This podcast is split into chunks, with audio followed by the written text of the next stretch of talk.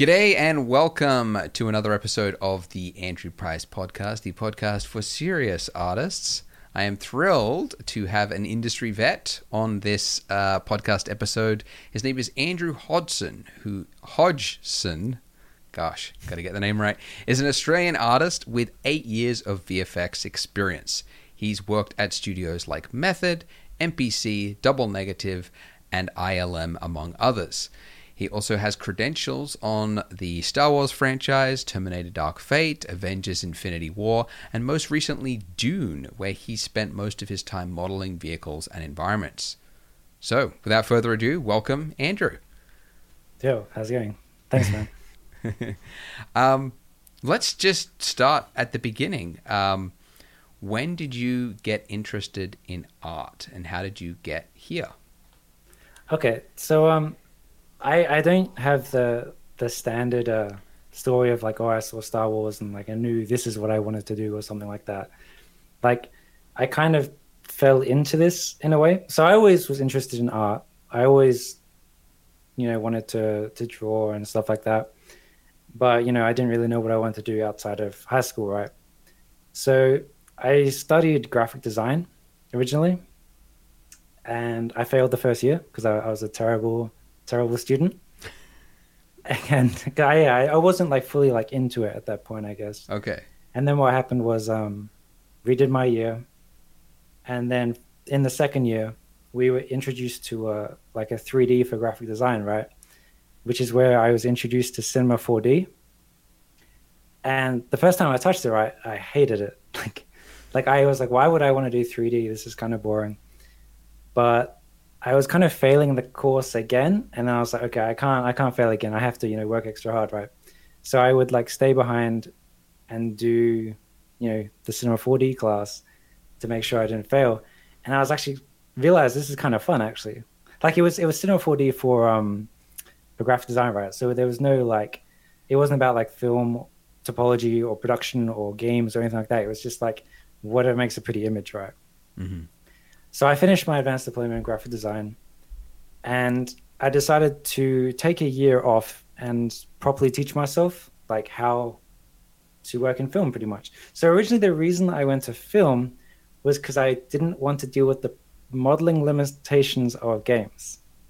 That and the Ah, only reason really? I chose Okay. modeling was because like you know how for example when you go to like film school, right? You have like people interested in modeling, lighting, animation stuff, and then you do like group projects together, right? So you can pick and choose. But because I was by myself, I had nothing to start with from. So I by default picked modeling because it was first. Uh huh.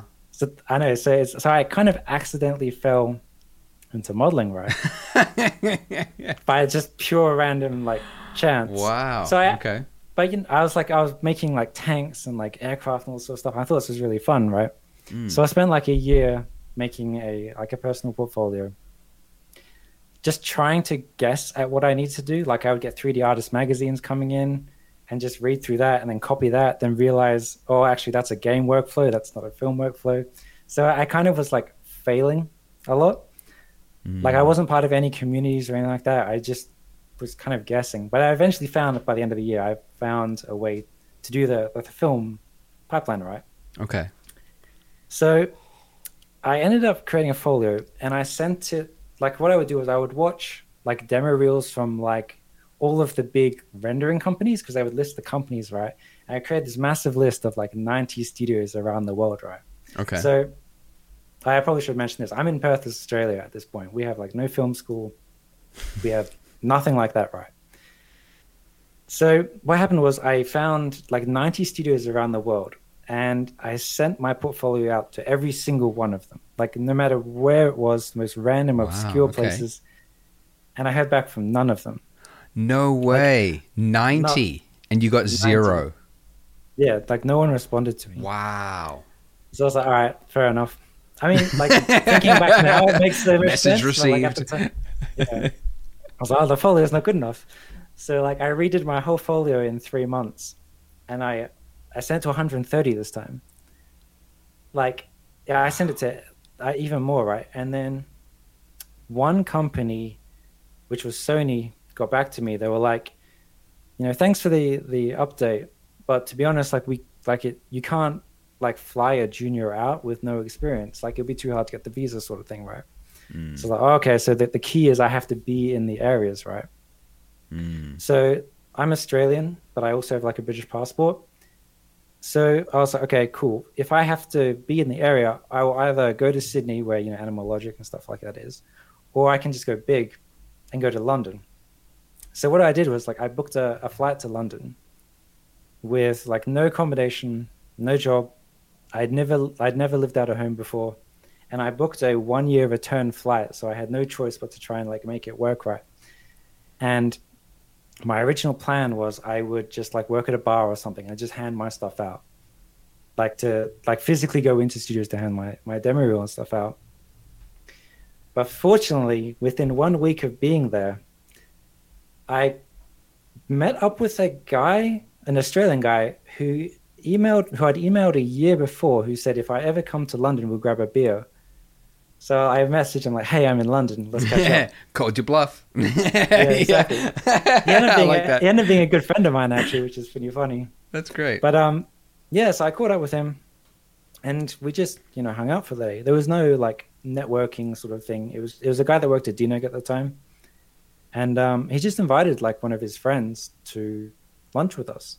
And this person ended up being a in HR at MPC. okay. So I told her my story. Like I've just arrived in London. I have nothing. I don't even have accommodation yet. I'm just here.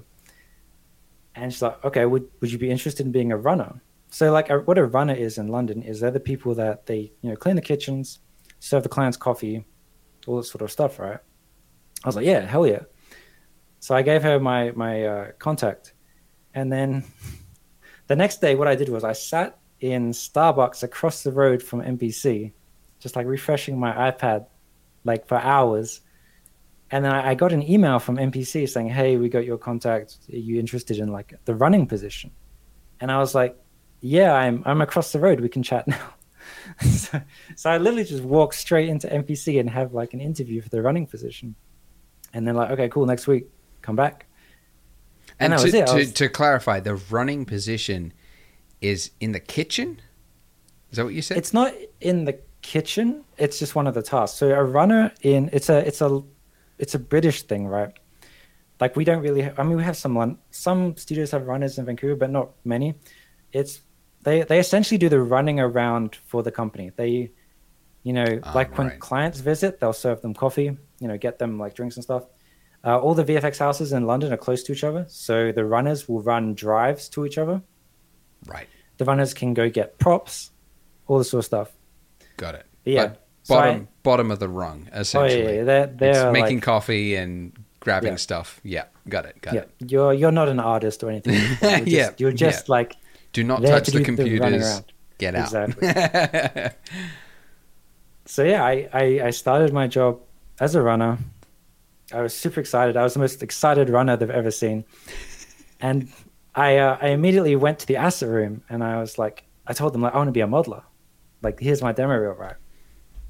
And they were like, yeah, that your your reel is pretty cool, but unfortunately we just don't really hire junior anymore because we have like um like they had just like MPC had opened their Indian office at the point. Like most of the junior work went there. I was like, okay, fair enough. I, I understand that.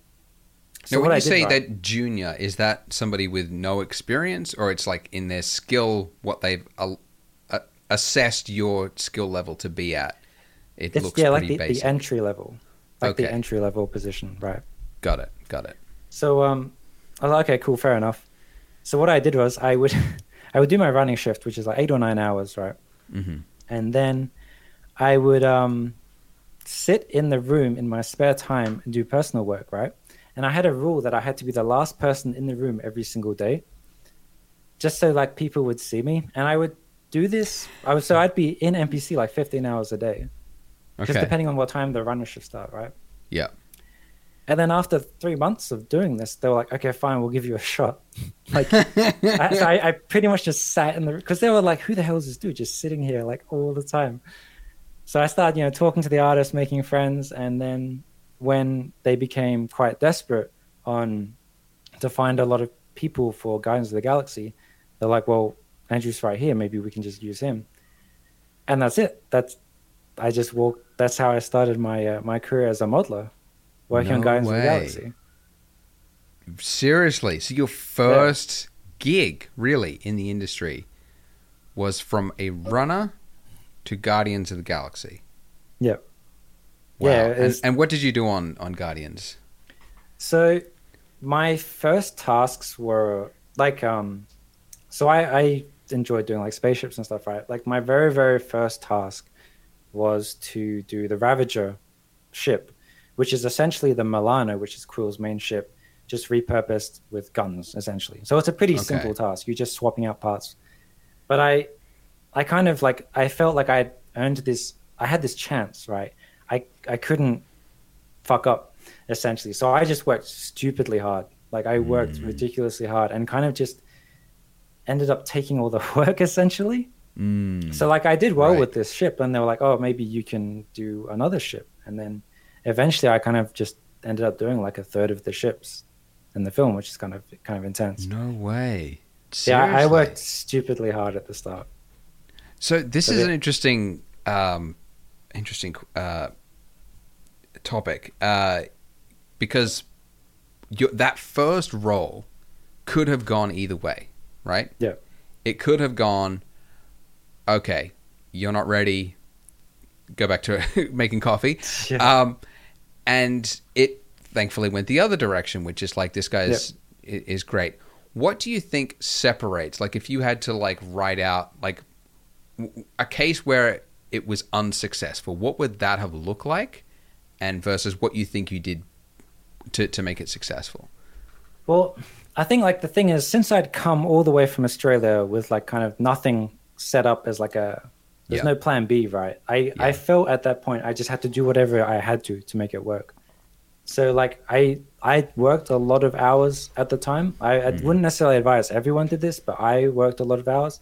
Like Yeah. being in London and not really knowing anyone, it didn't really bother me to work Yeah, A lot? right. but for me, it was like because my first contract was just like a three month contract, right?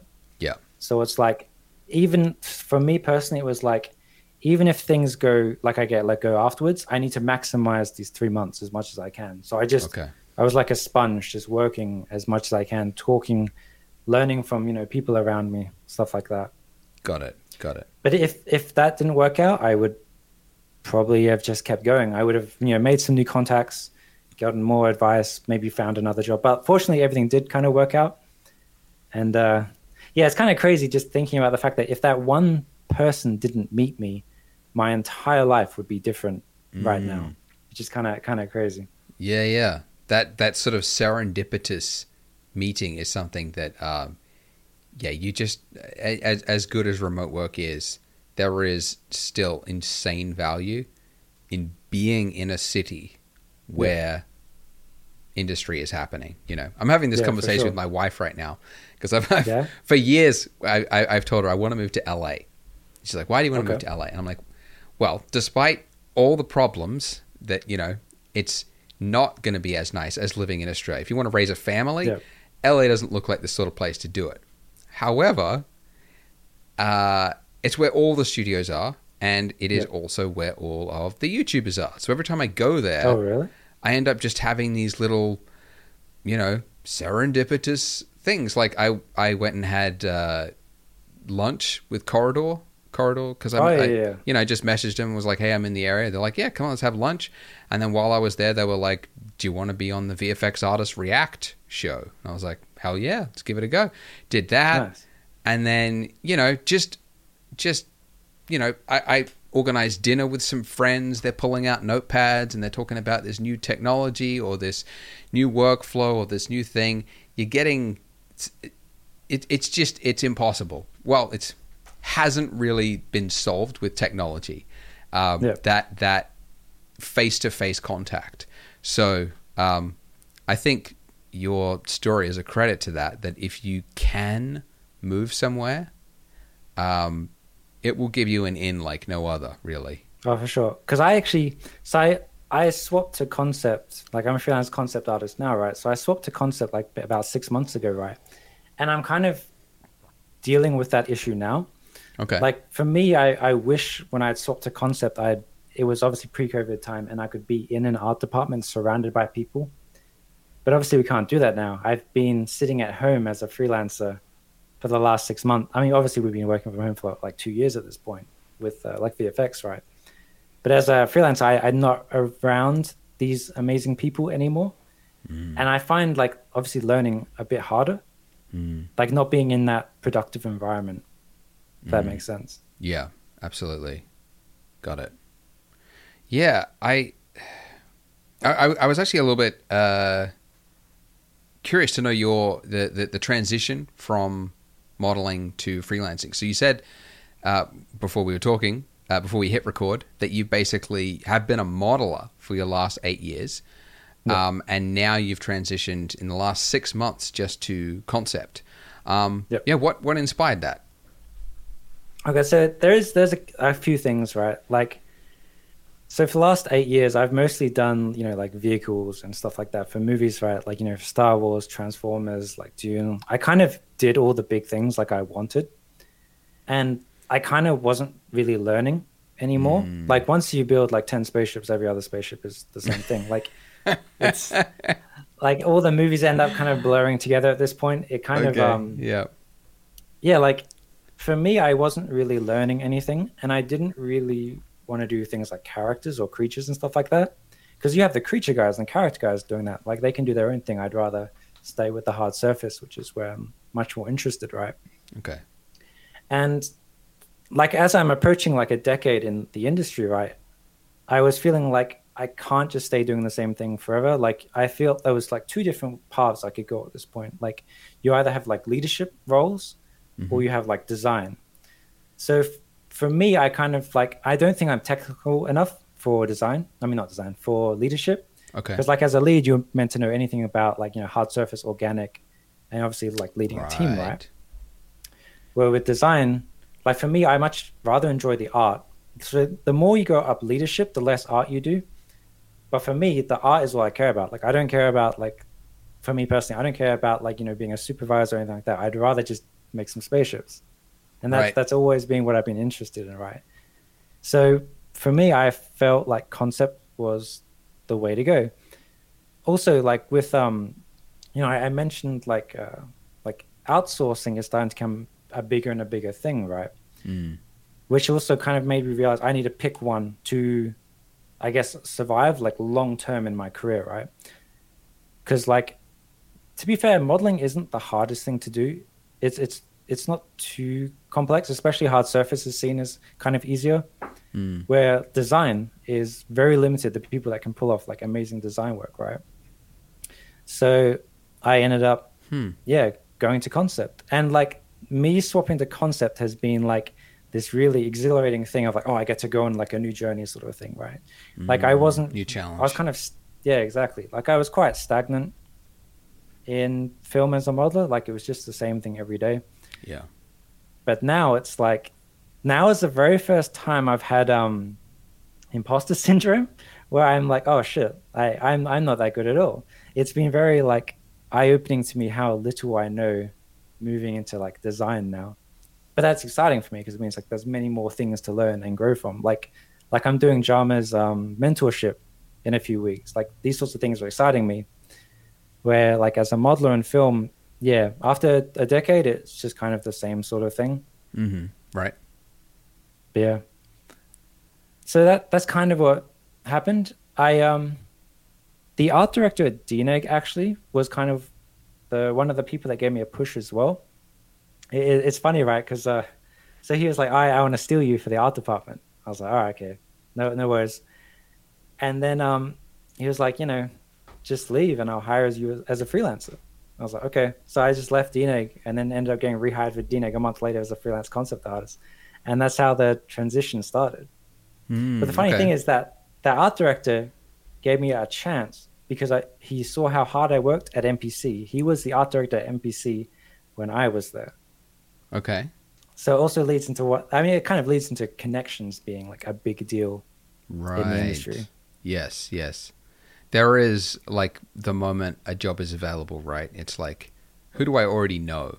Yeah. Because the friction of like interviews and you're each you know the person is trying to sell themselves they're agreeing to things that they you know there's this whole figuring out thing that goes on with job interviews that Yep. it's so much easier to uh, hire somebody you know even if they're not right for the role you often just want to Yep. give it a shot just because uh, you, you've built up so much of this this social currency with them that you know that they're going to be solid um, so all the rest all the technical stuff it's kind of almost secondary sometimes Yeah.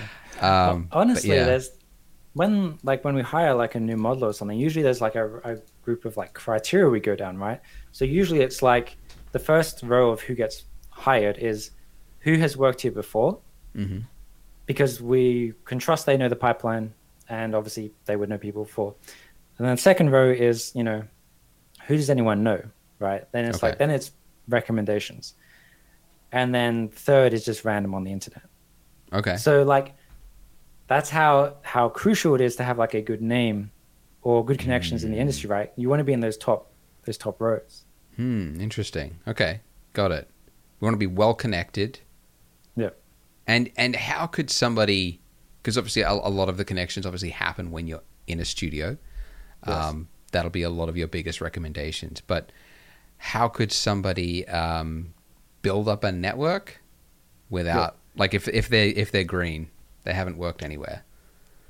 I mean, honestly, like now is kind of the best time for like say for example, like when I was starting off, I never imagined talking to a professional. Like Okay. uh, through email or whatever, right? Like you just, it just wasn't. I mean, for me at, least at the time, it just never really. Um, I never thought about like contacting people, but now like so many artists are on Twitter, on Facebook, on Mm. Instagram, ArtStation stuff. You can easily just reach out and contact these people, as long as you're you're polite. That's the main thing I'd keep in mind. Like be be polite to these people. Like one thing I kind of have noticed is like with the ease of information and the ease of people being able to contact each other, people now expect that you they owe you their time. If that makes sense. Yes. Yes. Which is something I'm obviously not too fond of. With um, not not obviously not everyone is like this, but you know some people have like gotten upset if I didn't re- respond as fast as they would like. But you have to remember, like professionals are busy. Yes. Everyone has their own lives. Like no one's just sitting around waiting to respond to a random person on the internet. yes. Exactly. But I do encourage people to reach out. Just be polite and patient. Yeah. And and what what when they're reaching out, um, what does a bad email look like, and what does a good one look like? Um, I mean, I've had people just drop their portfolio, and I was like, like that's not a, like that's Okay. Not, like, So don't do that, literally yep. Just yeah, don't just post your portfolio. and, and why not? Uh, Explain why not. It's just kind of if it feels like just like yeah, you deal with this sort of thing. Like there's no like introduction of like who you are, It's lazy. what you're interested Yeah. in. Like that, because that's the thing, right? If someone just drops a portfolio and it's full of random stuff, we have no idea what this person wants. We can't really give them That's true. feedback of That's true. where they should aim for, what they should include, and stuff like that. yeah. So, like a brief Very introduction of like who you are, and most importantly, what you want, because Mm. depending on who you are, everything changes. Okay. Like it depends, like the software you use changes, the um, the what your folio should look like changes. Everything changes based entirely on what you're after.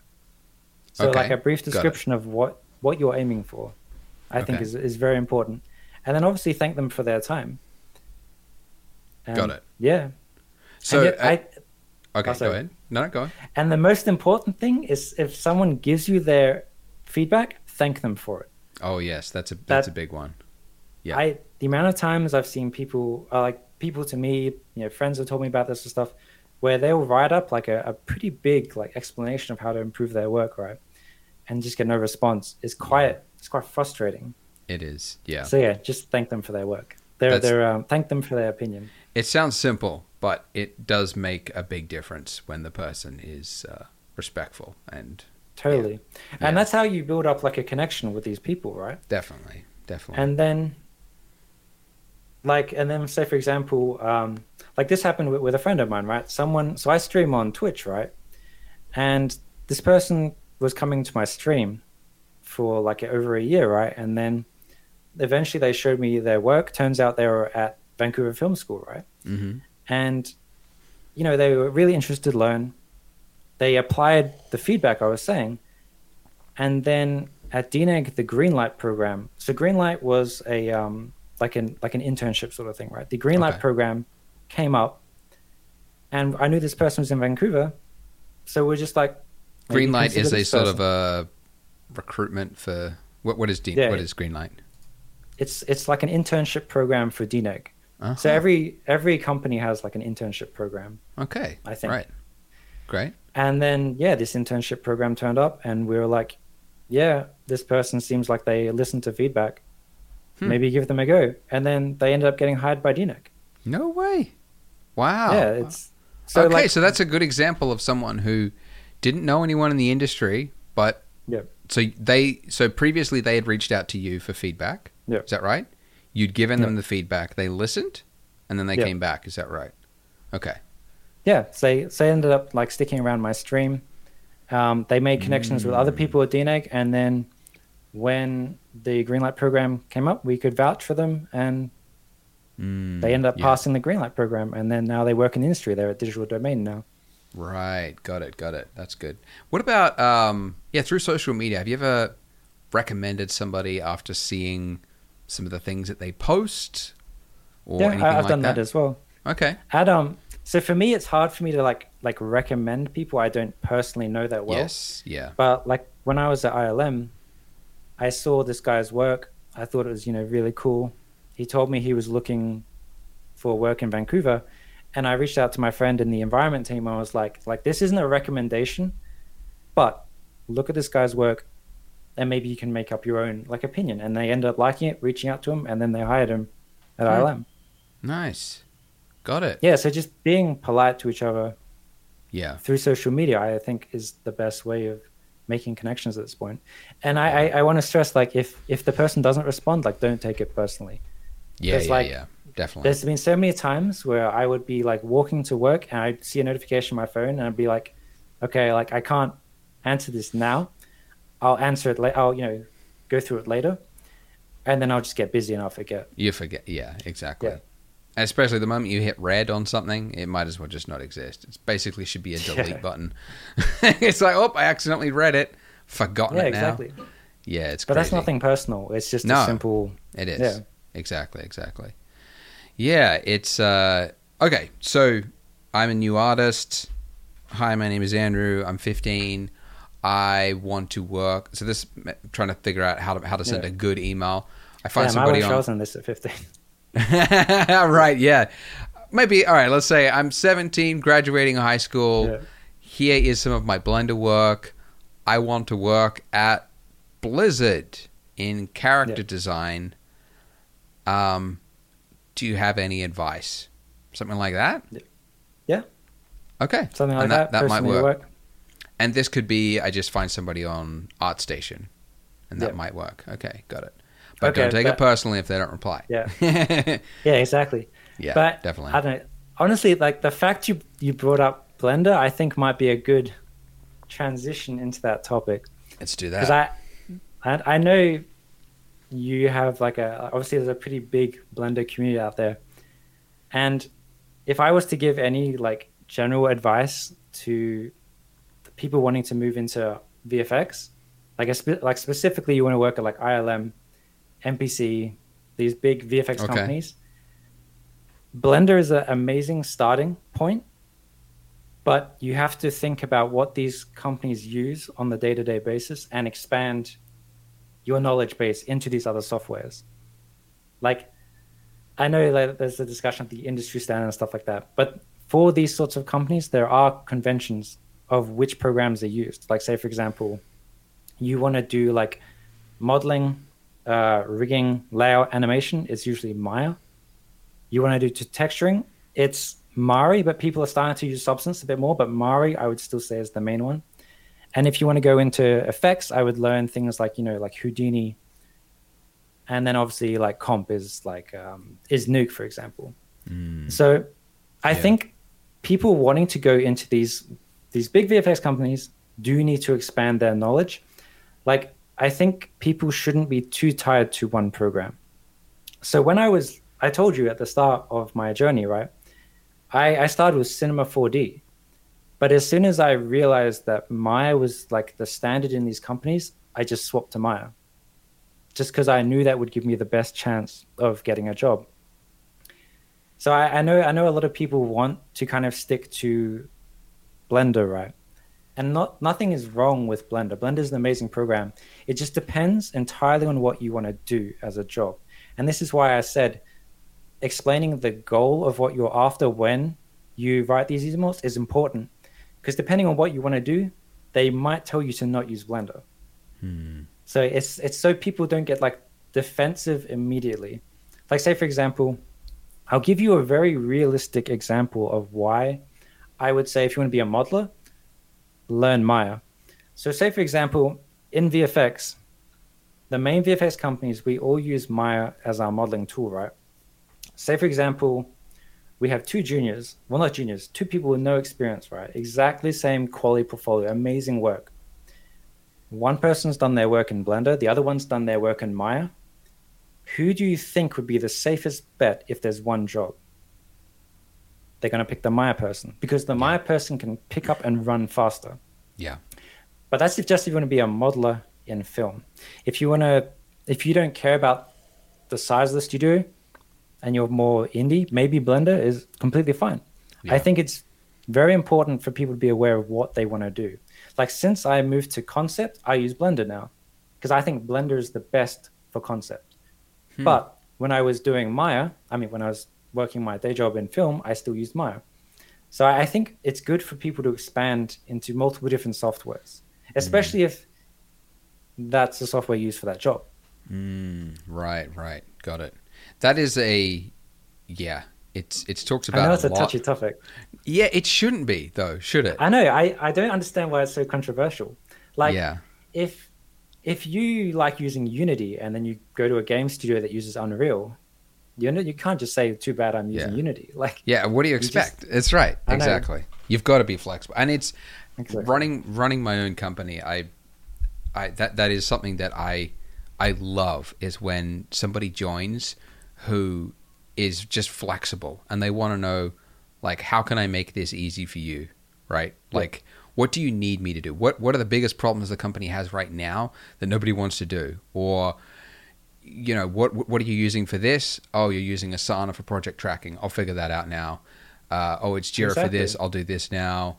Uh, I haven't used Notion before. I'll figure it out. Like all these little little things. Whereas you can tell very quickly that people aren't gonna make it when Yep. they have pauses of like, oh, I, I've never done that before. I've never used it. And It's like, and yeah, what? what do you want me to do? the yeah that's the thing, right? So every time you swap to a new VFX company, you have to learn the company's pipeline. yeah. right? So you have to learn, like they they use their own I'm not their own render engines, but say for example, like uh, DNEG uses like Clarisse, where um, I don't know, ILM uses RenderMan. When you swap from DNEG to ILM, you can't just be like, too bad, um, I, I like Clarisse better. It's like you have to learn RenderMan. Yeah. Same thing for us as a modeler, right? Like we mostly do, I mostly do obviously just modeling, but I still need to do turntables, like grade turntables of my assets for approval. So I still need to learn not only the pipeline, I need to learn their rendering programs just to do my presentations. Mm. Yeah. So professionals are usually quite flexible anyway. Like when we obviously, like I said, like when we swap to a different company, we have to, everyone gets like a week or two of training to learn their pipeline. Like it's Yeah. all through Maya, but it's still different. It, the way they organize their structure, the way they check things in and out of the pipeline, it's still different between every studio. So most professionals are quite flexible in learning different tools, which is why I, I don't understand why people are so like stuck on one program. It's it's always good to be flexible because you're going to have to be professionally. Like it, that's just how it is. yeah. you have to learn that. You have to learn their pipeline. Yeah, exactly. And yeah, I I think also I coming, coming back to the where we started with uh, saying you're a blender artist, that can also Yeah. be not a thing you want to broadcast out to the world. Yeah, I Let I them figure that out when they look at your ArtStation. That that's kind of your your tool of choice. Yeah. But when you say blender artist, it kind of you're almost subconsciously telling them like it's what I like and Yeah. I- I'm going to be maybe resistant to Maya or something. Like people won't actually like portfolio matters number one, um, and then they're thinking like, is there going to be that three week training period where they need to learn Maya? Because that that's the other step. Like if they're a great Yeah, artist, exactly. but they don't know Maya yet, they'll they could still hire you, but there's going to be yeah two to Hmm. three weeks of uh, setting aside training where they have to pay you to, to learn the thing. Because yeah, so that that's the thing, right? Like when you like, like don't take this the wrong way, but by default, a junior or someone that has no experience is technically a risk or like a liability It to is. a company, right? Yeah, Because you you They don't are. know if they can survive in the production environment. Like Yeah. modeling for film and like modeling some personal work are two completely different things. You the, your, your limitations and your restrictions. Obviously, there's no limitations restrictions to your personal work, but there's many in place in film. So by looking at someone's ArtStation, you can't really tell if they're going to fit into this environment. So you have to trust they can. yeah, But then if you have to add training them the program on top, it's an even bigger risk. And by default, what happens then is if you're putting the risk of training this person, you also need to train them the program. What is naturally going to happen? It already happens by default without training the program, but your other seniors will have to dedicate some of their own time to assisting the junior. Yes. And that's that's obviously completely normal. That's expected, right? But the fact that you would have to also train them the program as well is just a massive risk. it is. So I, I personally feel even if you like using Blender as a pers- as like for your personal work, I think it's still good to know Maya, Mhm. just so you can say and move into the position like fluidly. Yes, definitely. Yeah, like even like if you just downloaded a trial, thirty days, make a couple of assets with it. It- Yeah. You don't have to show it to anyone. You might even get to privately hate it and say how much you Yeah. hate this software and it's junky and it's not as Yeah. good as Blender. But you keep all that private. But then when you've Mm. got that interview with them, and they're like, "So we could see you using Blender. Do you have any experience with Maya?" You can say, "Yeah, a little bit." Yeah, I'm not a pro at it, but I've got a little bit. I've made a few things with it. They'll be like, "Oh, great, phew."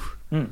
So yeah, like yeah, exactly. So my portfolio, I mean, my original portfolio when I started, like three quarters of the work was done in Cinema 4D, but I, I did my last two pieces in Maya just so I I had Maya knowledge.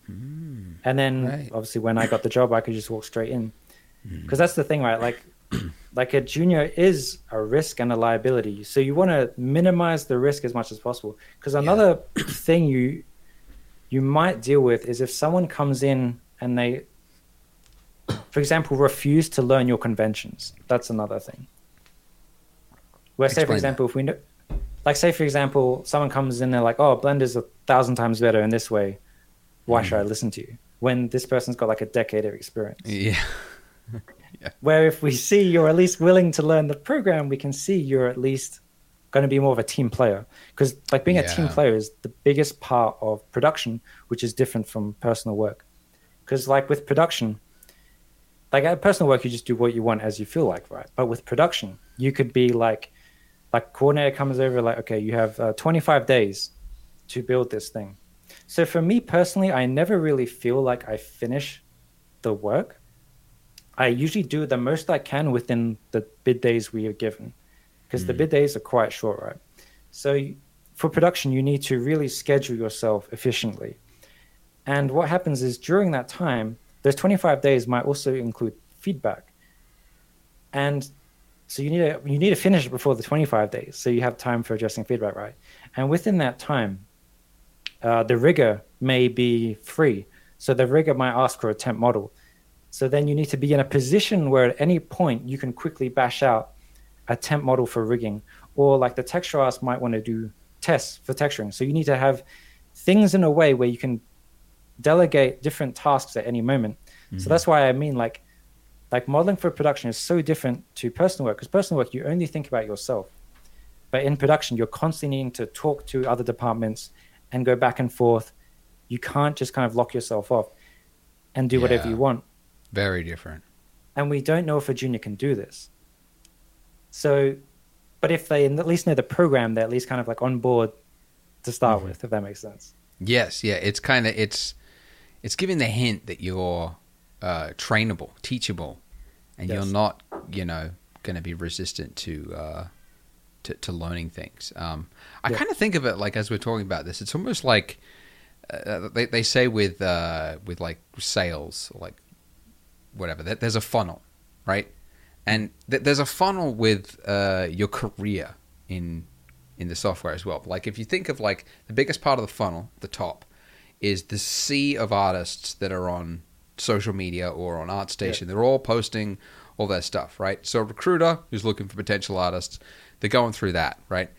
The next rung down is the ones that passed the the smell test, you could call it. They've got Yeah. yeah, they've got a all right, they've got a pretty decent portfolio. Then it's uh, the next rung down from that is how do they actually work with other people? Uh, Like as in Yep. not not actually working, but like when we're emailing people, you can actually learn a lot just from the emailing back and forth of uh, you know whether or not that they're how quick they are, um, they turn up on time, and how they present They listen to themselves feedback. if they listen to feedback, how they present themselves, uh, how approachable they are, and yeah, just willing to listen and learn. And then it's the actual like, let's try this person out, either in an internship or a, you know, give them a, a sort of an art test or something like that. You learn a heap there, um, and then the actual one that gets the higher is like down there. And then probably like the next rung down from that is like the ones who get that initial high the first year of their career and then the ones who continue in their career growth. It's like even more. Yeah. Um, but it's Yeah. it's yeah, being aware of that. So I think like a lot of artists think purely in terms of that top rung and getting down to the second one. Like how do you get a portfolio? Which is important, obviously. You're not going to get anywhere. All this networking, how to work Mm. with people won't mean jack if you've got Yeah. jack in your portfolio, Yeah, right? exactly. I mean, also like on that point, like I would much rather hire uh, like a someone who uses Blender, but their portfolio has production thinking over like a general Maya, uh, like a Maya artist that hasn't really made a folio tailored to what we do. So I'll, I'll kind of explain what that means. Yeah. So, for example, one of the guys who went through Greenlight is a guy named Andrew Dyer, who um, ended up, yeah, obviously passing through and coming to DNEG with us. So he only had one thing in his portfolio, but it was done extremely well, and it showed us he knew production thinking. And that, for me, like for me, I liked his breakdown bigger. I liked his breakdown more than the actual renders themselves. Like for example, he showed how he had like his hierarchy of his structure done quite well, the same way we would do it. He would have his UVs. What's the hi- sorry, hierarchy of structure? What do you mean? So this is I don't know how to really go into this because this is the thing that's not in Blender and it's something I, I'm really. It's it's the object grouping thing I never shut up about. Oh, right. Okay. It's that. So What's Blender missing? Tell us. Oh god, I really don't want to open that can of hole. Like, But the, the any- grouping thing, let's let's start there. Any anytime I talk about uh, anything on tw- like uh, so first up on Twitter, like I, I so for me I'm quite blunt as a person, but on Twitter I come off even more blunt than I intend to. but yeah, so object grouping, all object grouping is is imagine um, collections with transforms, but for moving meshes around together. Okay. So that's essentially what object grouping is. And so, for All example, right. in okay. So you're actually like film- selecting the like just being able to like rather than like having to right click the collection saying select hierarchy and then Yeah. moving it, you can just select it and then just move it. Yeah. It's that's part that's of it. a Yeah. very a very simple version, but that's pretty much it. So, for example, like in like Blend, I mean, there are add-ons that kind of do touch on this. It's not as flexible as Maya, but at least it's like a start, right? But say, for example, like the easiest way, if you have several objects which are separate meshes, like if you want to move them all together, the easiest way is to just join them together, and move them, right? Where in film, we have to leave everything as separate geometry Separate, as much yeah. as we can, especially transformers, because transformers are like 10,000 objects. You mean as hap- like an actual transformer from the movie Transformers? Yeah, yeah. Okay, So the ones it, we built, they had like ten thousand objects, Wow. and we have to leave them separately because the animators move them independently. So for the transformations? Ah, right. Got it. But so yeah, like, but there's very specific ways how we organize our hierarchies in movies. Like, say for example, everything like you have imagine a, a plane, right? You have the top group would usually be the group name of the asset. Um, you know, aircraft, stealth bomber, some random thing Okay. like that. And then within that, you would have the left and the right hierarchy.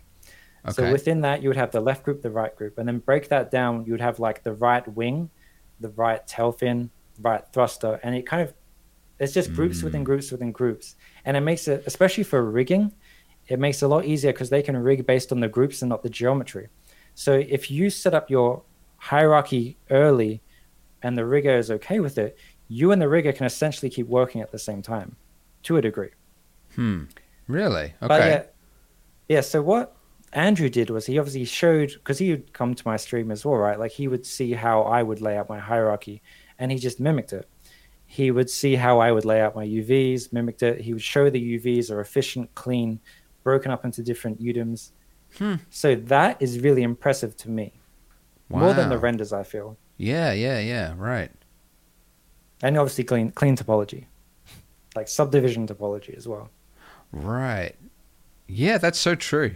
I hadn't even thought of that, but you're absolutely right. You can. It's almost like that in in school. The show your workings, right? Yeah, The teacher wants to know that you didn't just get the right answer. yeah, you exactly. also understand how you're doing it, um, Yeah. which I guess is important. So having a breakdown that shows all that hierarchies, the clean UVs, all that kind of thing, will show you Yeah. that you've at least thought about UVs. You haven't Yes, exactly. photo bashed the final result, or just wrestled it into submission through some Yeah, exactly. archaic workflow. Because that's the thing, right? Like, uh, especially as an asset artist, like in modeling, you're not going to be doing your texturing in the in the top studios, right? Yeah. Okay, You're, yeah. You're either just a modeler or a texture artist. You're not going to do both Mm. because we just simply don't have the time to do both. hmm Like there are times that the texture artist will start before the model is even finished, and when the model is finished, you need to go on to the next model while they're texturing your work. Mm. So, and then there's feedback and all sorts of stuff. So, if you show me as a modeler, you can care about your fellow texture artist. That's obviously a big plus because, I mean, the texture artists have to use your UVs. You don't really want you don't want to screw the texture artist. Right, right. Yeah. Okay. So yeah, I feel like yeah, if you can show like a good breakdown of this is a production asset, it's much better to me than just oh here's a pretty render. Mm, okay, got it, got it. Yeah. Right. Yeah, that is uh, for sure. Like now that I'm thinking about it, yeah, you sometimes you see someone sent you a you know a link to their ArtStation project or something, and it's this, you know, it's a beautiful, well lit scene with everything. I'm like, my first question is like, how much did you make versus Yeah. what assets did you buy? Because if yeah, if it's a modeling position, like that's kind of important. Yep. And yeah, did you texture it your all? Is that on someone else? It's like, is this part of a group project? Was this Yeah. from a film? Like sometimes, like, and sometimes I learn that all they did was like compositing. Like, so you just framed Oh. the shot and you put that in your portfolio. like, what? Like, you, you can't do that. I mean, it depends on what they if they want to just be a compositor, maybe. But like, yeah, yeah, it's a bit niche. Yeah, I for me it surprises me when modelers send me their reels without showing me the wireframe because I care about that more than the render Mm. And what are you looking because for? just clean efficient quad topology. Okay, right. It's Like, not we to know all that the- over the top. Yeah, exactly. So, are there poly you know- budgets in in VFX? Not really. Like I, I told you, like one of the main reasons I want to go to film was because like we don't have the limitations of games, right? We we don't have poly budgets, but you should still work within reason. Okay. Like you don't want your ass your spaceship to be like 50 million polys because some poor rigging artist will have to pick that up. like the texture Right. artist will have to take this into Mari. Like it's Yeah, I see. you. There's no budget, but whatever you whatever it takes to get the film asset looking good, but you should be efficient at Okay. the same time. Okay. Right. yeah, Got it. don't just subdivide your thing a thousand times. Like yeah, job done. Throw it in. Right. I see. Like- got it. Got it. Yeah. Like I, I've heard people talking about like to get rid of an n-gon, just subdivide the mesh. I'm like, oh, please don't do that. Like, you're you're increasing the poly count of the assets so much more than you need to, when you could just terminate the ngon another way. Ah, okay. Right. So they're saying like add more polys and then you could like create a fill loop. Is Yeah, that so- what they're saying? So when you subdivide an n-gon, it automatically turns it to quads. Oh. So I mean, I'm thinking about But- an ngon wrong. Okay. Yep. yeah, so an ngon's like a 5 uh, Mhm. five or more faced uh, face. Okay. So if you subdivide your mesh, it will turn it into quads. but then you've Ah, I see. Yeah, yeah. You've you know added the poly count. You've you know multiplied the poly count four times for no reason essentially. Mm, right. so right. don't do that. Got it. Got it. Yeah. So you mentioned that um, one uh, Andrew Dyer was an, uh, Yeah. someone who watched your stream, and they learned some of these things. Uh, Yeah. My question is, is yeah, what what are some ways? I was going to ask, what are some ways that people could do it? I guess besides watching Twitch streams, um, but are there any other resources that you know? Because like, I, I mean, I've heard this so many times. Like, you go to SIGGRAPH, there's always a Yeah. an event or a, a, a talk where they've got all the universities, um, you know, all the they've all sort of come there to talk about the state of education, and you can Yeah. tell they're all like desperately like flailing. They're like, "What do we need to teach the kids?" And the people in the Yeah. industry are like, "Oh, we don't have time to explain. You know, we Yeah. got we got stuff to do." Like, you know, but like, there's they don't know what to teach them, and Yep. there's such a huge gap. In fact, I've heard Hmm. Some studios say that basically the, the gap is so big they have to reteach them everything that they learned Yep. through university because it is so bad. Yeah. it, it's it's kind of crazy because like even some of like the like I'm gonna say my my friends that did end up coming to DNEG like the information they got told in school really shocked me like it was not like they kind of went against their like teacher and just followed what I did and then they got a job like fair enough but like like they they were told like VFX companies don't care about topology and that they just can fake their bevel with like a, a redshift node and i was like we, we don't do that at all like it's, that we, we only care about the topology like i was kind of shocked like schooling Hmm. i mean there is obviously some very good schools out there but some schools are also very questionable Yes. unfortunately Yeah. I, I still think like like to like obviously learn like the proper workflows reaching out to the professionals i think that will be willing to like the professionals that are willing to help i think uh, is much better than i guess blindly believing your instructors at schools Mm-hmm. Mm-hmm. Yes. some schools are very good though like think tank i know is a really good school because they're actually taught by professionals Yes, that's right. Yeah, the, if you Yep. go to the the rookies, the rookies.co, I think it is. oh yeah that has They've like got- the top schools and stuff they've got the ranking of um, basically they they vet the schools to find Yeah. out what what schools are actually worth your time. Um, and I think if your school that you're thinking of applying for isn't even on the site, then that should tell you everything you need to know about that school. Um, because it is Yeah. the industry. That's like that's where you go to learn what schools Yeah. are good. So, um, Hmm. yeah, and I, I think like to the teachers' credit, um, they might have perhaps heard from a, a studio that they don't care Hmm. about topology. But who knows? Maybe it was just like Yeah. a studio that does like advertising. Um, yeah exactly you know, or like a yeah, like a little freelancing studio or something where some guy was gung ho and like, ah, we know what we're doing, you know. yeah But i mean yeah, On the subject of school, I, I don't think you need schooling for this job because Mhm. I I'm self taught, and like there's so much information out there.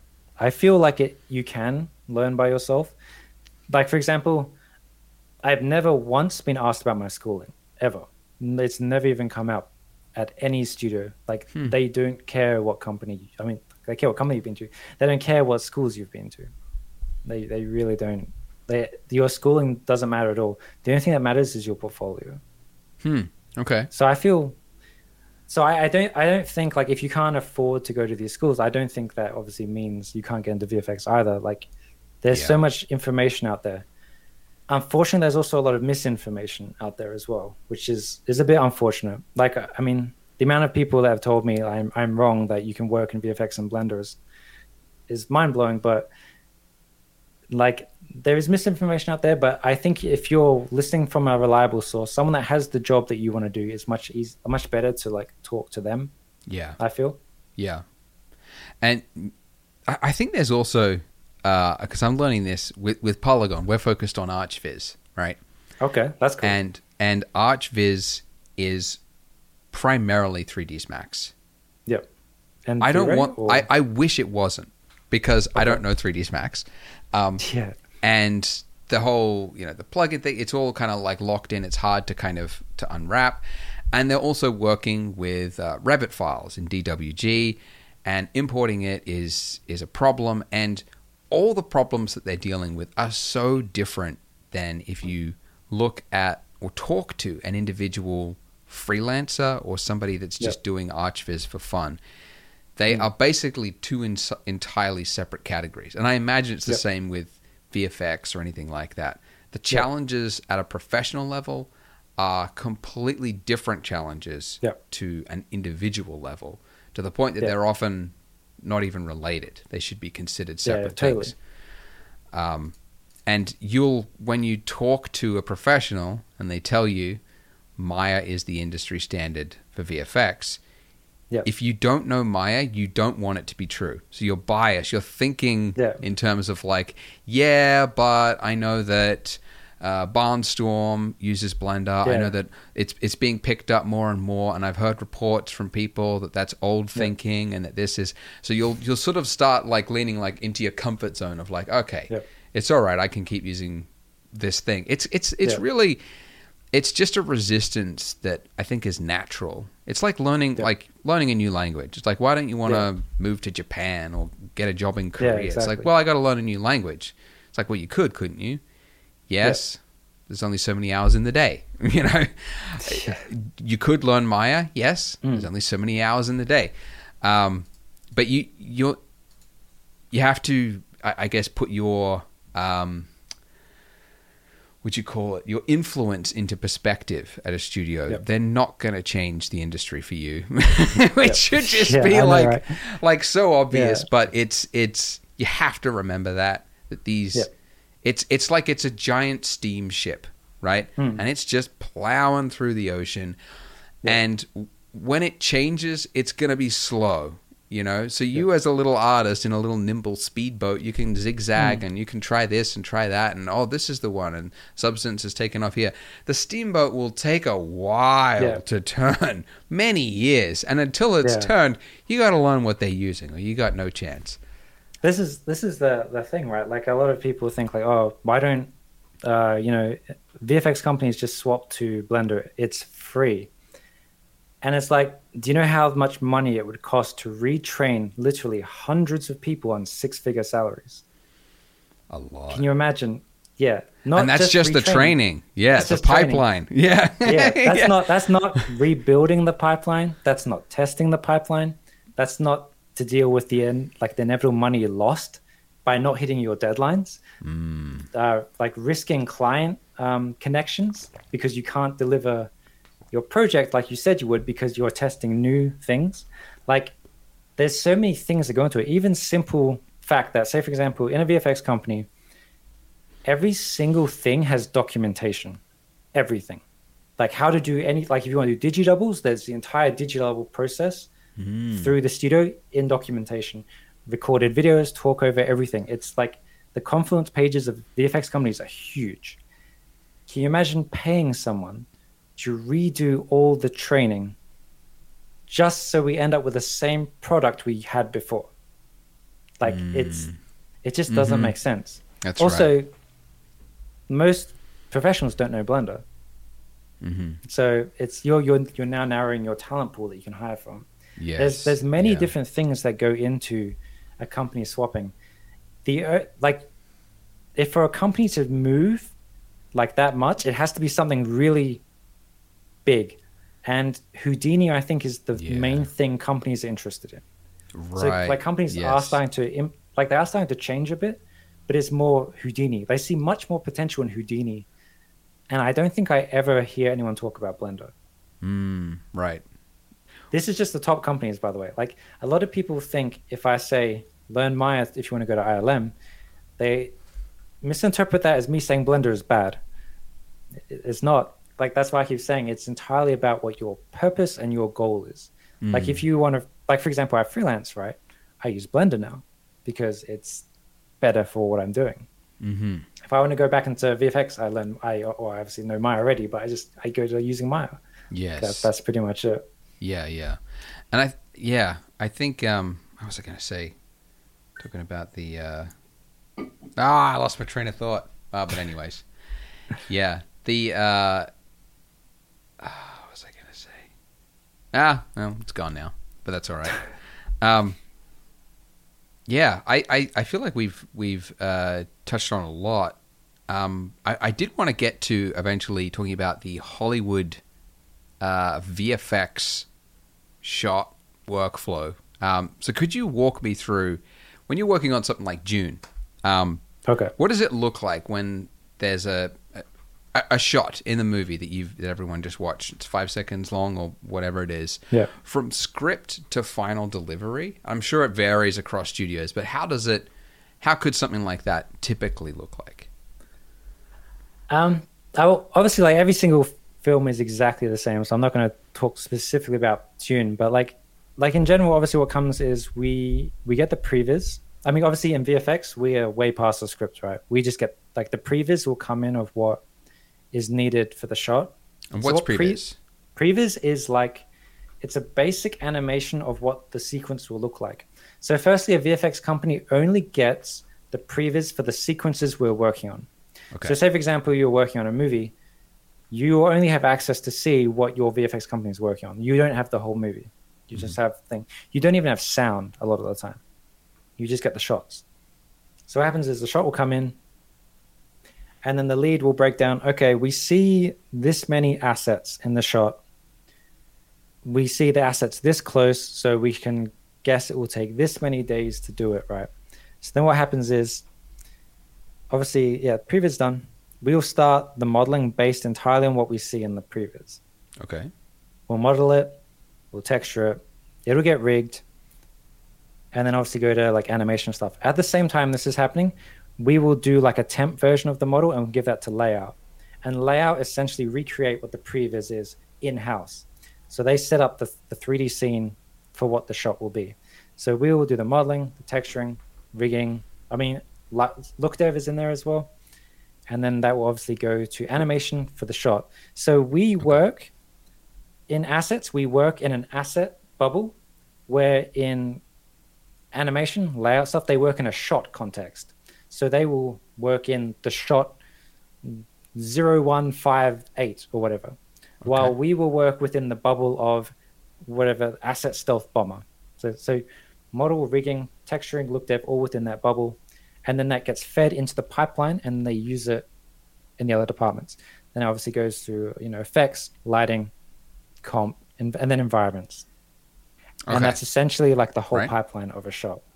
Okay. This whole thing, though, it'll go to comp.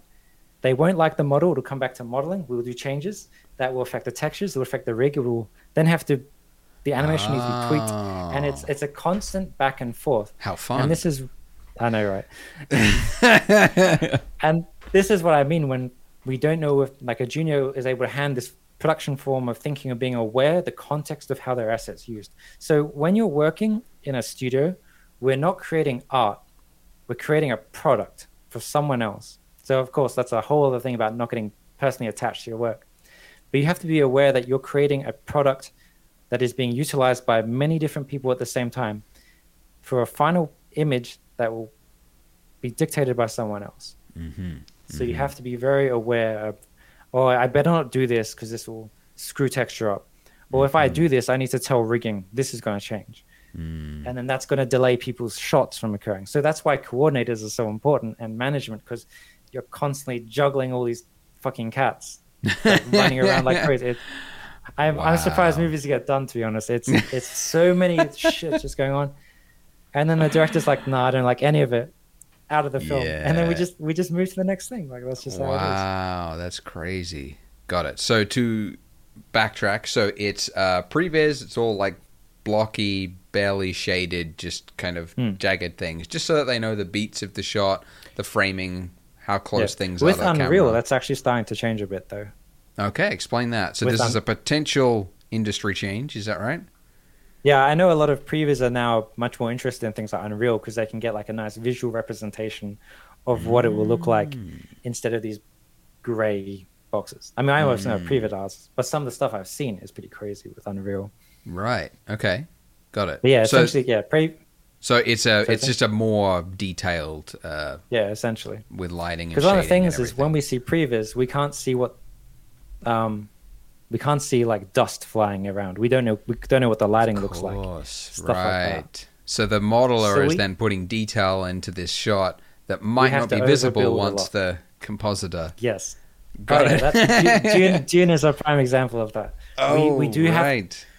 We do have to overbuild to an extent that it will hold up for whatever the shot will be, essentially. Mhm. Got it. So we build the asset purely based on the shot. If we see a close up, we have to now tailor the model to the close up. That makes sense. Because I was going to ask this, like, there might be a shot. Yeah, okay. So let's say, for example, the harvester that you did. Maybe it's a bad example because you can actually think of. But like, okay, let's say there's a there's, there's a spaceship, right? We need this spaceship in the in the movie, um, and it's viewed from a far medium angle, you know, Yep. in this sort of shot. But then there's one shot where the camera's on the wing, and you can Yep. see all this detail and stuff.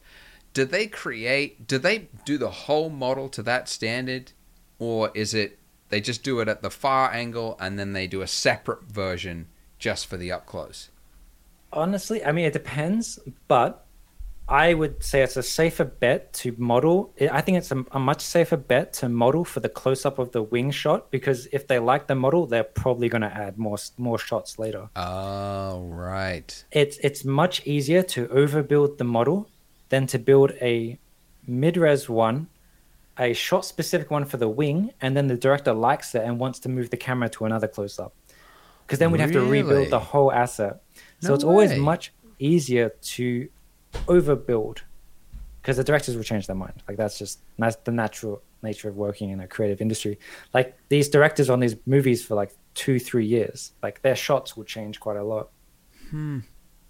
I thought it was So, the yeah. opposite. I Nah, I we- thought for sure you overbuild. you try to be efficient as you can with the uh, you know the detail and only put the detail where it's required. So you're saying that they will it's e- it's more efficient to overbuild because it's more flexible with shot changes. Essentially, yeah. I mean, when I say that, like, I Mm. wouldn't detail the cockpit, stuff like that. Like, if we don't see the cockpit close, you wouldn't detail the cockpit, but you would still build the plane to a good level. Because there's so many times where, like, yeah, they will just simply move the camera, or they'll just cut the whole Mm. plane from the film. Like, it's, this is very, it's very normal. So this junior artist that's spent three weeks modeling this thing Oh, down to the nuts and Three bolts. more, three weeks, more like three months. Oh Like, really? Oh wow. yeah. there's so many times I remember that my very first like heartbreak in VFX was I worked on Rocket's Warship for Guardians of the Galaxy. It was the first asset I took from start to finish. So it's like a four winged ship, right? I, I actually absolutely loved the design, and we built it. It was uh, like everyone liked it, and then the director's like, "Oh, I don't like the bottom wings." We just had to slice the ship in half and redesign the whole bottom of the ship. We then the, the thrusters got to taken out of the bottom wings, put on the top, and we just had to do it. Like it's the clients paid for it. We we simply do it. We have to accept that this is not our work. Yeah. I mean, it's yeah. our work, but it's not our property. It's his yes. property. Yes. So if he wants it, we give it to him. And that's where it comes So- back to that the individual problems versus the professional problems Yeah. being entirely different. Yeah. They the as an individual, it's all it's your baby. Everything is up to you. you you're you're the director exactly. of your piece that you're putting in a portfolio. Yep. And you have to forget all of that when you go to work in a professional environment. Yeah, exactly. You can't put your foot down and go like, "No, it looks better." yeah, and another thing is like to, to keep in mind is like, say for example, I would be working on an asset and I feel it can be pushed further, but the client approves it, it's done. You stop. There's no more working on it. Mm. As soon as the client approves something, you stop. So that's why I mean, like, there's mm. plenty of times where I feel like I could have detailed more, Yeah. but they approved it, so we just stop. Like we just stop, mm. move on to the next thing. Like this, it's production.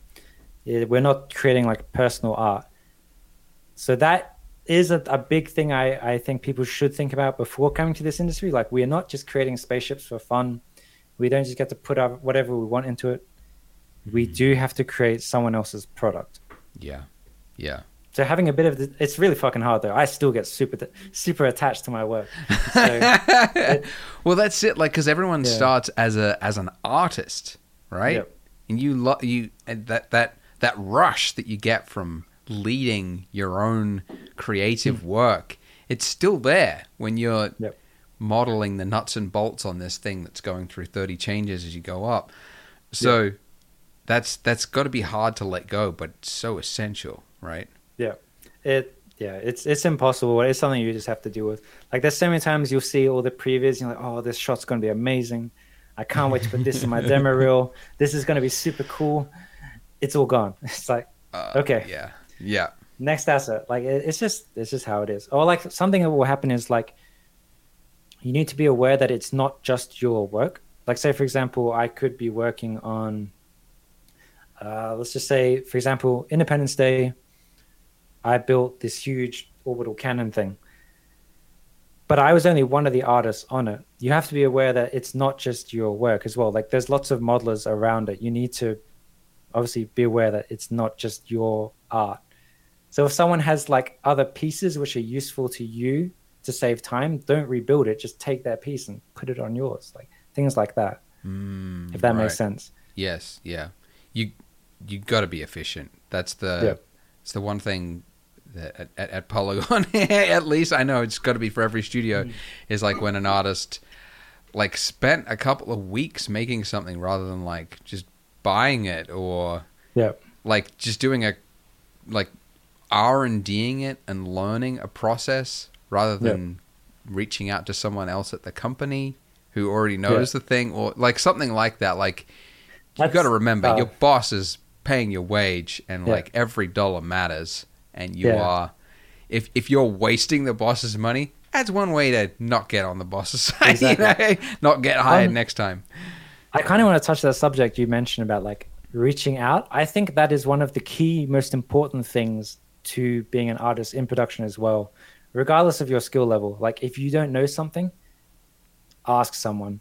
Like Mm. it, like it, it frustrates me so much when people, someone would be like, "Oh yes, I can do this," and then like a week will go by, and then turns out they didn't actually know what they were doing. Mm. Like regardless if you're a senior, mid, especially junior, if you don't know something, just ask. There's so many people that will help you, and it just it makes everyone's life easier. Like say for example, on Uncharted, I did digidoubles. The only time I ever did digidoubles in my entire career, I had to learn digidoubles on the thing, and I just asked my friend who's the lead, like, "Hey, I'm not comfortable with this.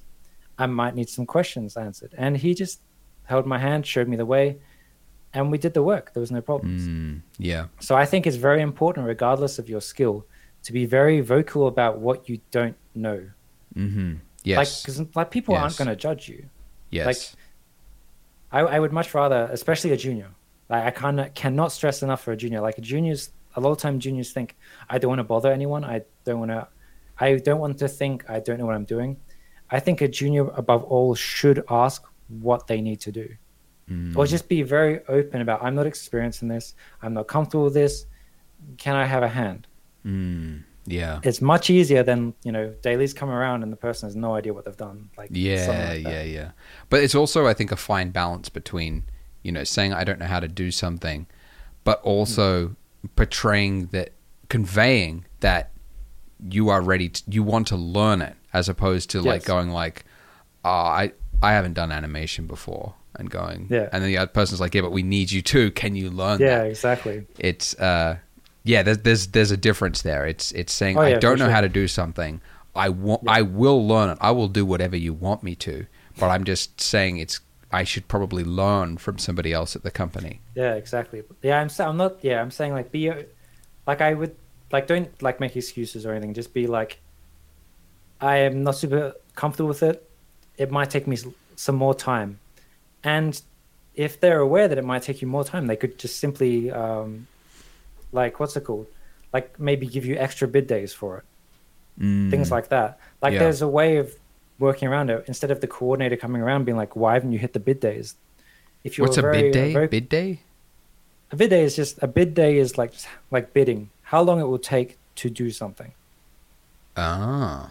Wait, So this is when you- you've got multiple studios bidding on a project? Uh, I that's essentially what the bid day is, but I, yeah, maybe I shouldn't use the term bid day. The bid day is like yeah, the bidding side, and then like the obviously the awarded days is I don't know. Say for example, you have ten days to make a spaceship. That it was like ten bid days. Essentially, you just have ten days. Ah. So it's when you've yeah. said ahead of time what you can achieve something in, Yes, and then you've got to actually hit that. yes. Right. You gotta try. You got to try. Like, there- there's sometimes where like I'll get I'll be told like, oh yeah, we need this entire massive cruise ship built in 20 days. I'm like, yeah, it's not happening. Like, just, I, mean, I I'll just be completely honest. Like, also that's another important thing. I think it's good to be honest about like, like I'll I'll try my best. Like, right. Right. Yeah. Yeah. yeah. Got it. Got it. I guess that's something that comes uh. with experience as well. You're able to gauge time it takes to do things as well. Right. Yeah. That for Yeah, sure matters. yeah, for sure. Yeah, for sure. But that comes through experience. I wouldn't expect a junior to be able to gauge bid days. Got it. Yeah. That that whole concept is. Uh, I mean, bid day is the first time I've heard of it. It's not a bidet, uh, which is a totally different thing. Um, yeah. Yeah. That's that's crazy. Okay. I mean, yeah, bid days is essentially just the days you have assigned to a task. But Okay. I, I guess we're just I'm just used to using the term bid day because it was the day's bid on the asset essentially uh, originally. I mean, Got it. Got but it. it, yeah. it's just your days assigned essentially. Got it. Got it. Yeah. Yeah. I think. Um, yeah. Probably. Other people call it different things in engineering. They might call Yep. it effort, uh, time effort, Effort? or something. Yeah. Like. Oh, uh, okay. Basically, like yeah, the effort. How many hours it's going to take you? 180 versus this, or something like that. Oh, okay. That's yeah, it's the same thing. use in engineering, I think. But um, yeah, I feel like we could talk for for hours uh, about this stuff because it's so fascinating. Um, Yeah. But I know you've got a hard stop uh, coming up. So, is Yeah. there anything, um, any final words? Anything you wanted to tell people, and where, where can people find you as well? Um, I mean, they can find me on Twitter. I mean, I, I say controversial things about Blender, so I don't know if they want to follow me on Twitter. I don't think it's that controversial. To be fair, like I'm I- I like, just what have you stuff. actually said that like people are like mad about, but then I'm not on the receiving end. So Yeah. Why why don't we have grouping in Blender? I don't know. Like right, I right. I just question things, but I, it usually comes off worse than I intend to. Um, but yeah, like Twitter, I have obviously like ArtStation, um, LinkedIn, stuff like that. I, you're I stream on you're Twitch, as well. Yeah. Yeah. Okay. Got it. How's Yeah, I stream Blender on Twitch. Yeah. Hey, there we go. Yeah. We'll be happy about that. We can we can talk about Blender on Twitch. Uh, When, you're not every u- fucking when you're not using Blender on Twitch, are all the comments why aren't you using Blender? Yeah, pretty much. I, I actually learned Blender through Twitch. Don't No take way. this personally, but I specifically didn't want to do the, the donut tutorial. I was How like, dare you, sacrilege! Get out of know, here, I was like, I was like, Twitch chat. You guys are gonna, you guys are gonna teach me Blender. oh, So that's we- we cool. s- We spent a few days. I would have Maya open and Blender open, and be like, I did this in Maya. How do I do this in Blender? And through a lot of Oh, that's a pain, good we idea. got there. Wow. How many? Um, I don't know how Twitch works. There's subscribers, followers. How does that work? Yeah, there's followers and subscribers. A subscriber is like a paid follower, essentially. Okay, But yeah. But you, it sounds like you got a pretty decent sized audience there to get Yeah. feedback. I average about 100 viewers a stream. cool. Like average at, at one point. Yeah, nice. But yeah, That's awesome. Okay, cool. So you're on Twitch. Find you on social media. ArtStation. We'll put all of this in the uh, the show notes so people can find this. And Andrew, thanks for your time. That was wonderful.